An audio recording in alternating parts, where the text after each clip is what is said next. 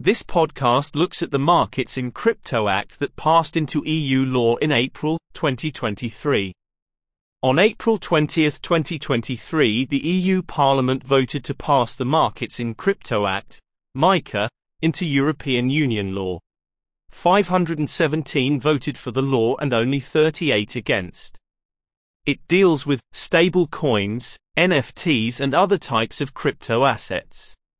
At the same time, the European Parliament also voted 529 to 29 in favor of a separate law known as the Transfer of Funds Regulation, which requires crypto operators to identify their customers in a bid to halt money laundering. The vote only had 14 abstentions. The EU is now leading the world in crypto regulation for stable coins, NFTs, and utility tokens. Big players within the crypto space, such as Coinbase and Binance, have come out strongly in favor of these new EU laws. They believe regulatory clarity will protect consumers, reduce money laundering, and boost retail confidence. They remain hopeful that the UK Parliament will make good on its promise to introduce a similar regulatory framework within the next year. The same cannot be said about the USA legislature, where rather than debating the inception of new laws on crypto assets, the Securities and Exchange Commission, SEC, has led the way in an approach dubbed regulation by enforcement. Recap on Markets in Crypto Act MiCA does not cover cryptocurrencies such as Bitcoin or the thousands of other altcoins. It focuses on what is commonly known as stable coins, utility coins, and NFTs. The recently passed EU law distinguishes between four different types of crypto assets they are 1. Asset reference tokens, ARTs. These are stable coins that reference other assets including fiat currencies in the determination of their value. They are only referenced to these assets, they are not pegged to them. Thus, these ARTs are more stable than cryptocurrencies such as Bitcoin but they are not systemically protected from significant fluctuations in price. 2. E-money tokens, EMTs. In contrast to asset reference tokens, EMTs are pegged to the value of one official currency. They are designed to remain at a one-to-one ratio with the fiat currency that they are pegged to. 3. Other crypto assets. These include tokens issued to allow users to vote on governance matters. This is a catch-all category for crypto assets that are not covered by the first two categories and that are not cryptocurrency. For this type of token, the MFSA, the Malta Financial Services Authority's Financial Services Register requires a white paper setting out the purpose of the tokens to be submitted prior to issuance. And 4. Non-fungible tokens, NFTs.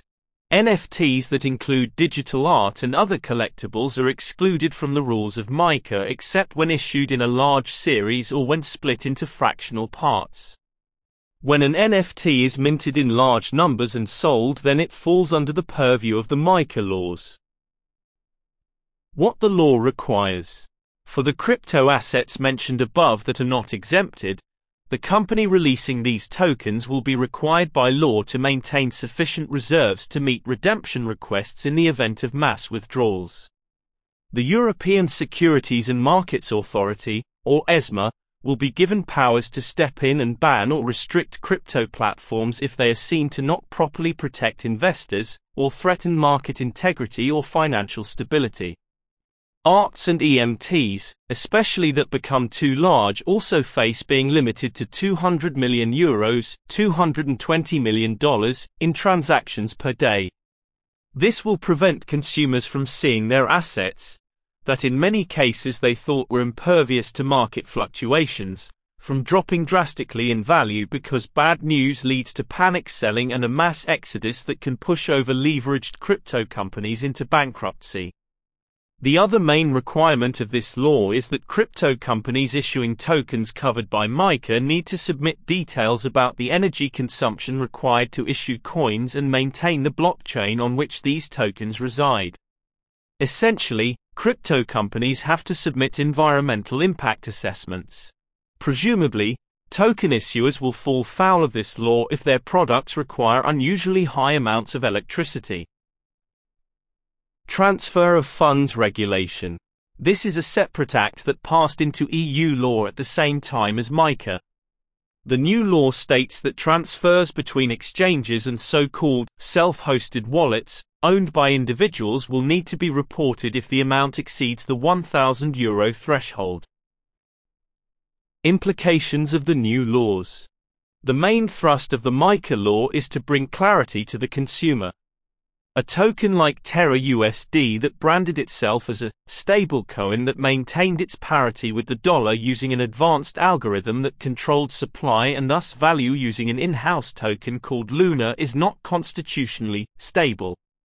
Under the MiCA law this would be not classified as either an EMT or even an ART since an ART token cannot back its dollar parity with a token from the same company it would be immediately flagged for legal scrutiny under the new MiCA law. Rather, a new token with a value of $1, 1 pound, 100 yen, 1 yuan etc. issued by a private company will need to break down how they are backed. Moreover, tokens posing as a digital version of a fiat currency will need sufficient reserves to meet any surge in demands for payout. This is good for the consumer and good for the crypto industry as a whole as it eliminates bad faith actors who hype up a new coin then dump their assets after a large adoption, leading to a market crash. The environmental aspect of the MiCA law is in keeping with European Union commitments to meet the Paris Climate Agreement that aims to limit global warming to 1.5 degrees above pre-industrialized levels. In practice it will mean finding ways to power servers using renewable energy. It will also push new token designs away from proof of work protocols and towards proof of stake or similar protocols. Paving the way for central banks. The biggest implication for MiCA is that it provides the regulatory framework necessary to design and issue a crypto version of the euro. MiCA will be adopted by all EU member states. It will supersede the previous regulatory patchwork of member state laws regarding crypto. No longer will one country allow crypto tokens and another will not. Banks previously reluctant to allow the depositors to purchase on platforms such as Coinbase will now have legal clarity that will force their hand. Either they let their customers buy crypto assets using their debit cards or they will lose customers. The bigger financial implication is for the central banks. When the UK Parliament passes what we suspect will be a very similar set of laws, what was the point of Brexit? The Bank of England and the European Central Bank will be faced with the same enticing prospect of an EMT version of the euro and an EMT version of the British pound. We have come a long way from the early days of Bitcoin when banks around the world recoiled in horror at cryptocurrencies whose raison d'etre was to offer a way of exchanging value that was peer to peer, that was decentralized and that was billed as an alternative to what was perceived, in many circles, as morally corrupt fiat currencies. As new generations faced the prospect of being poorer than previous generations, it was felt that the central bank sitting pretty as the middlemen were benefiting financially at the cost of its depositors. Now zoom forward from 2009 to the present day. There were protests in Europe regarding the legal adoption of MiCA. However, just as many crypto enthusiasts stayed at home. Having put significant funds into crypto assets, especially stable coins, many of these former anarchists are keeping quiet. Maybe they shouldn't. Central banks already have the power to create paper money and digital money. They lend it to governments who issue bonds to pay for the newly created money. With the recent bank closures, we can see how reserve banking is only stable if the public deems it is stable. After over a decade of very low interest rates on borrowing money, central banks have been forced to raise their interest rates to fight inflation. Unfortunately, that makes older government bonds offering just 1% returns toxic for banks, large investment companies and pension funds. Now add to the mix the ability of central banks to print more money in the form of the euro crypto token or euro stablecoin. How will these new tokens be backed? print more money to print more money, or will they set aside a portion of the depositors' holdings to cover the Euro Token Reserve Fund? These are the types of questions that the legacy media, sadly, is very reluctant to ask. Tulips crushed Dutch financial supremacy. Could the euro stablecoin do the same? Reaction from the crypto exchange platforms. Crypto exchanges such as Binance, Kraken, and Coinbase have fought a running battle with banks and government legislators around the world. One moment the US government is keen on crypto projects, the next it is concerned. China went from having the largest Bitcoin mining sector in the world to banning cryptocurrencies.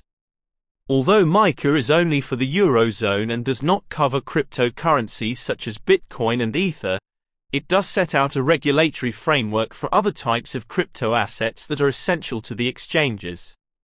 Crypto is coming out of the grey and black economies. MiCA will prevent anonymous transactions of value using stable coins, loved by criminals. No doubt the darknet will respond accordingly to keep the Silk Road style sites going, but for the majority of crypto users coming into the light of proper scrutiny is a good thing. In summary, MiCA has not been without its detractors. Crypto was hailed as the people's money and as a way to take back control from the banks and large financial institutions. However, the mainstream has realized the significance of decentralized ledger technology. It is by far the most secure and most transparent means to exchange value on a large scale. The MiCA law and the transfer of funds regulation does a lot to provide legal clarity about what a crypto token is and how it can be used. They also set out the foundations for future laws regarding crypto assets. It was sorely needed as there has been a glut of new crypto projects over the last few years, each with their own tokens. While MiCA is an effective start in regulating private companies, the elephant in the room remains how central bank crypto tokens or stable coins are going to be regulated.